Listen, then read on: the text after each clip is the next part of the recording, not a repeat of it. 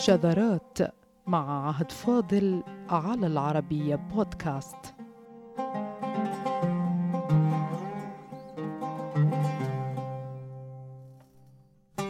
إذا كان القانون الحاكم بين الشعراء وفي أي عصر وأي ثقافة وحضارة هو التنافس لإثبات علو الكعب وأن فلانا أشعر من فلان فإن ما درج وعرف بعداوة الكار أي أهل الصنعة الواحدة لم يتحكم دائما بعلاقة الشعراء العرب. بل تخبئ المصنفات العربية القديمة لنا إحدى أروع قصص أخلاقيات عدد من هؤلاء الشعراء. وصلت إلى الحد الذي يتنازل فيه شاعر عن شعره لأنه سحر بشعر واحد آخر.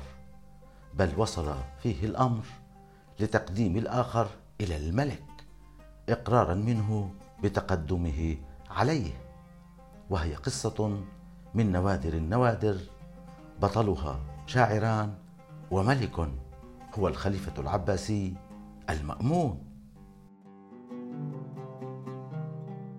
هي من روائع أخلاقيات الشعراء العرب بل إن القصة كشفت حجم تأثر العربي بالشعر إلى الدرجة التي يقطع فيها صراحة شاعر عهدا على نفسه بألا يقول الشعر مرة جديدة لأن ما سمعه من شاعر غلام كان أشعر مما يقوله هو وبعدما كان شاعرا أرغم نفسه على أن يكون مفحما أي عاجزا عن قول الشعر فمن هو الشاعر الذي أفحم نفسه؟ ومن هو هذا الغلام؟ كما وصفه الذي أنشده قصيدة في الملك. وماذا فعل الملك بعدما عرف ما حل بالمفحم لما سمع شعر الغلام؟ الشاعر الذي أفحم نفسه بإرادته هو المعلى بن العلاء الطائي من الشعراء العرب الذين وفدوا إلى مصر واستقروا فيها. حتى صار يشار إليه بالطائي المصري. وبحسب إحدى روايات المصنفات العربية القديمة فإنه ابن عم الطائي الشهير الكبير أبي تمام وهو الطرف الثاني من القصة التي انتهت بتعهد ابن العلاء ألا يقول الشعر بعدما سمع شعر أبي تمام الذي كان غلاما في ذلك الحين. بحسب الوصف الذي أطلقه عليه فضلا من أن أبا تمام نفسه قد مات شابا لم يكمل الأربعين من عمره في أدق الروايات أو تجاوزها بسنة واحدة على الأكثر.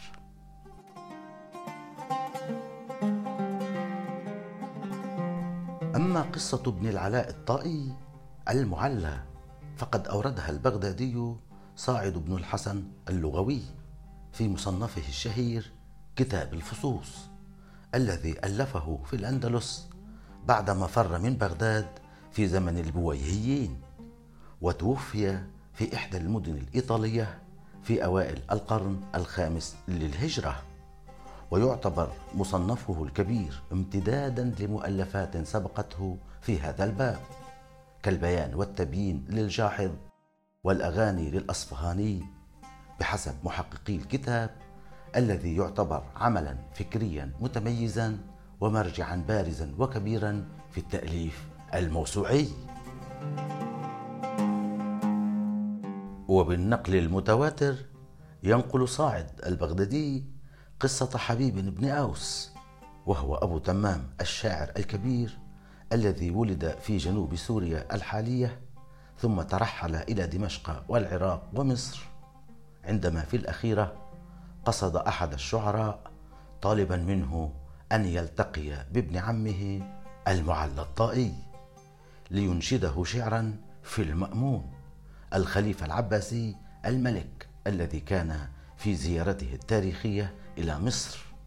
وقال أبو تمام إنه إذا استحسن تلك القصيدة نشرها على الملأ وإن استقبحها طواها ولن يقرأها على أحد من الناس.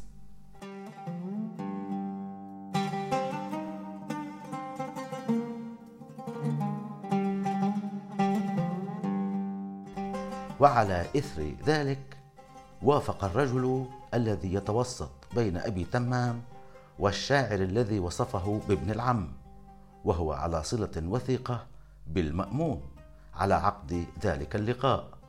فدخل الاثنان إلى بيته بعدما كان يستعد لمغادرته للاجتماع بالملك. فدخلا عليه وقال له الرجل إن هذا الفتى ابن عم لك من طيء أي القبيلة. فرد المعلى الطائي حباه الله ما شأنه؟ فقال الرجل ذكر أنه عمل شعرا في أمير المؤمنين وأحب أن يعرضه عليك. فإن استحسنت وأمرت بإظهاره فعل وإن استقبحته وأمرت بإخفائه طواه. فرد المعلى بالموافقة ليبدأ حبيب بن أوس. فقال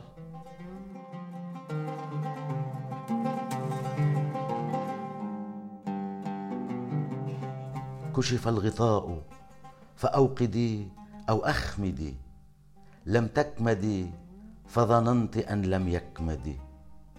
نحن الفداء من الردى لخليفة برضاه من سخط الليالي نفتدي. ملك إذا ما ذيق مر المبتلى عند الكريهة عذب ماء المحتد حتى وصل إلى هذين البيتين فأنشد خاب امرؤ نحس الزمان بسعيه فأقام عنك وأنت سعد الأسعد. ذاك الذي قرحت بطون جفونه مرها وتربة أرضه من إثمد.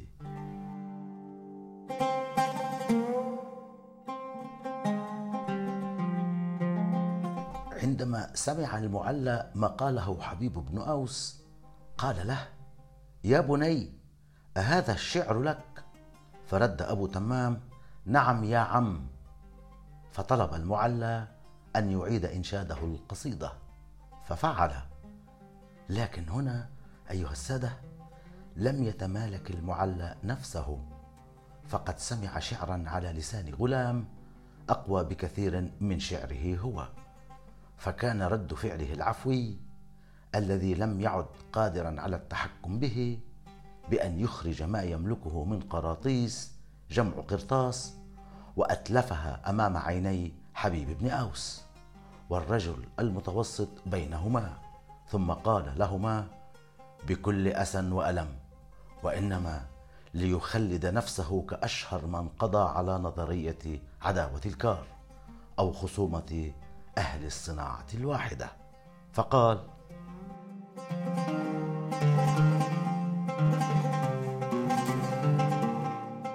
أنا شاعر الناس منذ كذا وكذا. قبضت جوائز في مواطن لم يقبض فيها أبو نواس ومسلم. ويأتي هذا الغلام اليوم بمثل هذا الشعر وأنا آتي بمثل هذه الأشعار. ثم ينتفض انتفاضة الجريح. إنما الفارس النبيل الذي دمر نظرية عداوة أهل الكار فقال يعطي المعلى الله عهدا لا قال شعرا ابدا.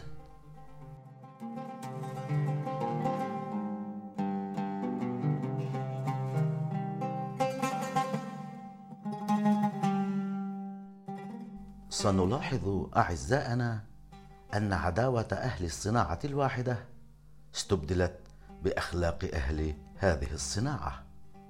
فما فعله المعلى رغم رسوخ قدمه في الشعر العربي إذ وصف في طبقات ابن المعتز بأنه نسيج وحده وهذه تقال للتفرد والتميز. هو تحطيم معيار الضغينة والتنافس واستسلام منه إلى تذوق الشعر كمعيار. فسحره ما سمعه من الشاب فأعطى الله عهدا بألا يقول الشعر مجددا.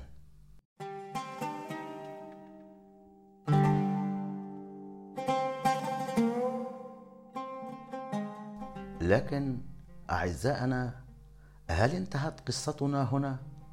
مع هذه الفضيلة الرفيعة التي أظهرها شعراء عرب كلا فقد اختفى المعلى من مجلس الملك كجزء من تركه للشعر فسأل عنه واستدعاه إليه وهذا ما جرى وهي أكثر من تتمة لتلك القصة إنها نواتها الصلبة أيها السادة. فقد انتبه المأمون إلى أن المعلى غائب عن مجلسه فبعث إليه فحضر فسأله عن سر غيابه بقوله ما الذي أخرك عنا في هذا اليوم؟ فسرد له قصته مع الغلام أبي تمام وأنه أقسم ألا يقول الشعر من بعده.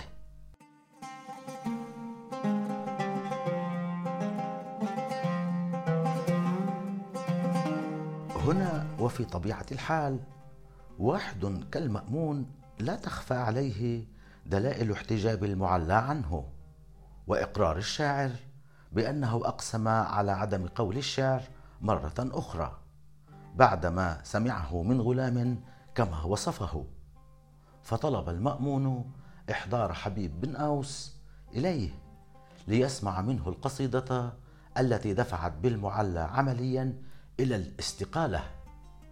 فجاء أبو تمام وأنشد قصيدته التي اهتزت لها الدنيا في ذلك الوقت وهزت معها المأمون فأعطاه عشرة آلاف درهم مكافأة له على القصيدة. وهو أيها السادة مبلغ مالي هائل في ذلك الوقت. لكن ما هو نصيب الشاعر المعتزل المستقيل؟ هل رضي من الغنيمة بالإياب فقط؟ وماذا قال المأمون؟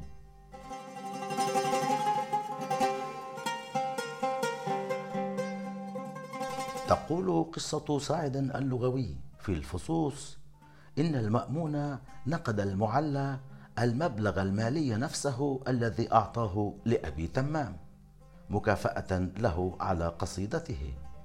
وأن المأمون أعطى المعلى عشرة آلاف درهم لانصرافه. لاحظوا أيها السادة لانصرافه أي انصرافه عن قول الشاعر.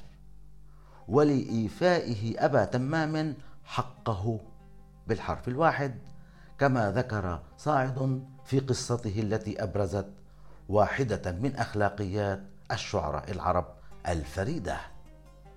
فقد خسر المعلى لقبه كشاعر.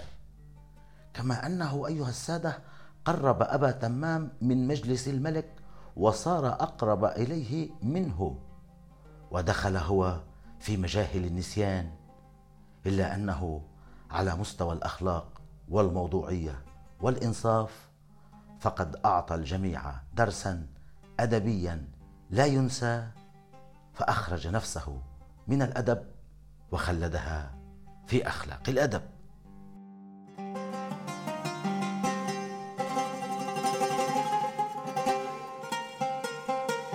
وهنا أعزائنا أليس من باب الإنصاف أن نذكر شيئا من شعر المعلى الطائي الذي استقال بعدما سمع شعر غلام كان أشعر منه؟ بلى أعزائنا وهذا شيء من شعره. يقول المعلى لقد سعدت عيني بوجه كريمة وإن كان في غب السرور بها حتفي فإن مت من شوق إلى عود نظرة فحسبي من دنياي ما ناله طرفي إذا سمعت أذناي منطق عودها وأفصحت الأوتار عنها بما تخفي. وغنت كصوت الصنج تحت لهاتها تجاوبه النايات في نغم الأنف فيجمع بين الرجز والشج حذقها وتسكت من غنج على مقطع الحرف.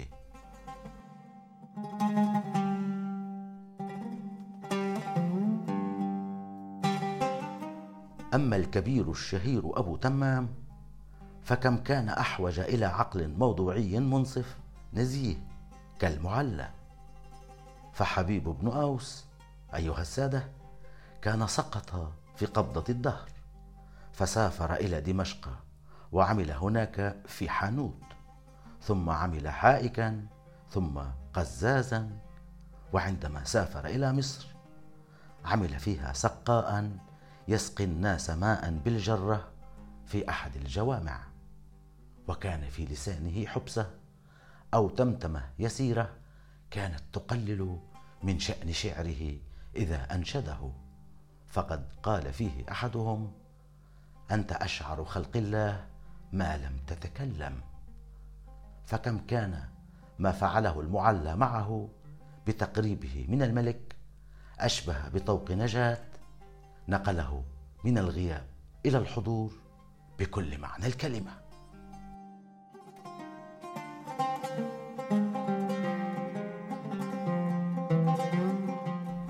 ومات الأسمر طويل القامة صاحب ديوان الحماسة صغيرا وترك شعرا خلده في عيون الدهر. ولما قضى ودفن في الموصل العراقية قيل في رثائه هذا البيت العظيم لابن عنين. سقى الله دوح الغوطتين ولا ارتوت من الموصل الحدباء إلا قبورها.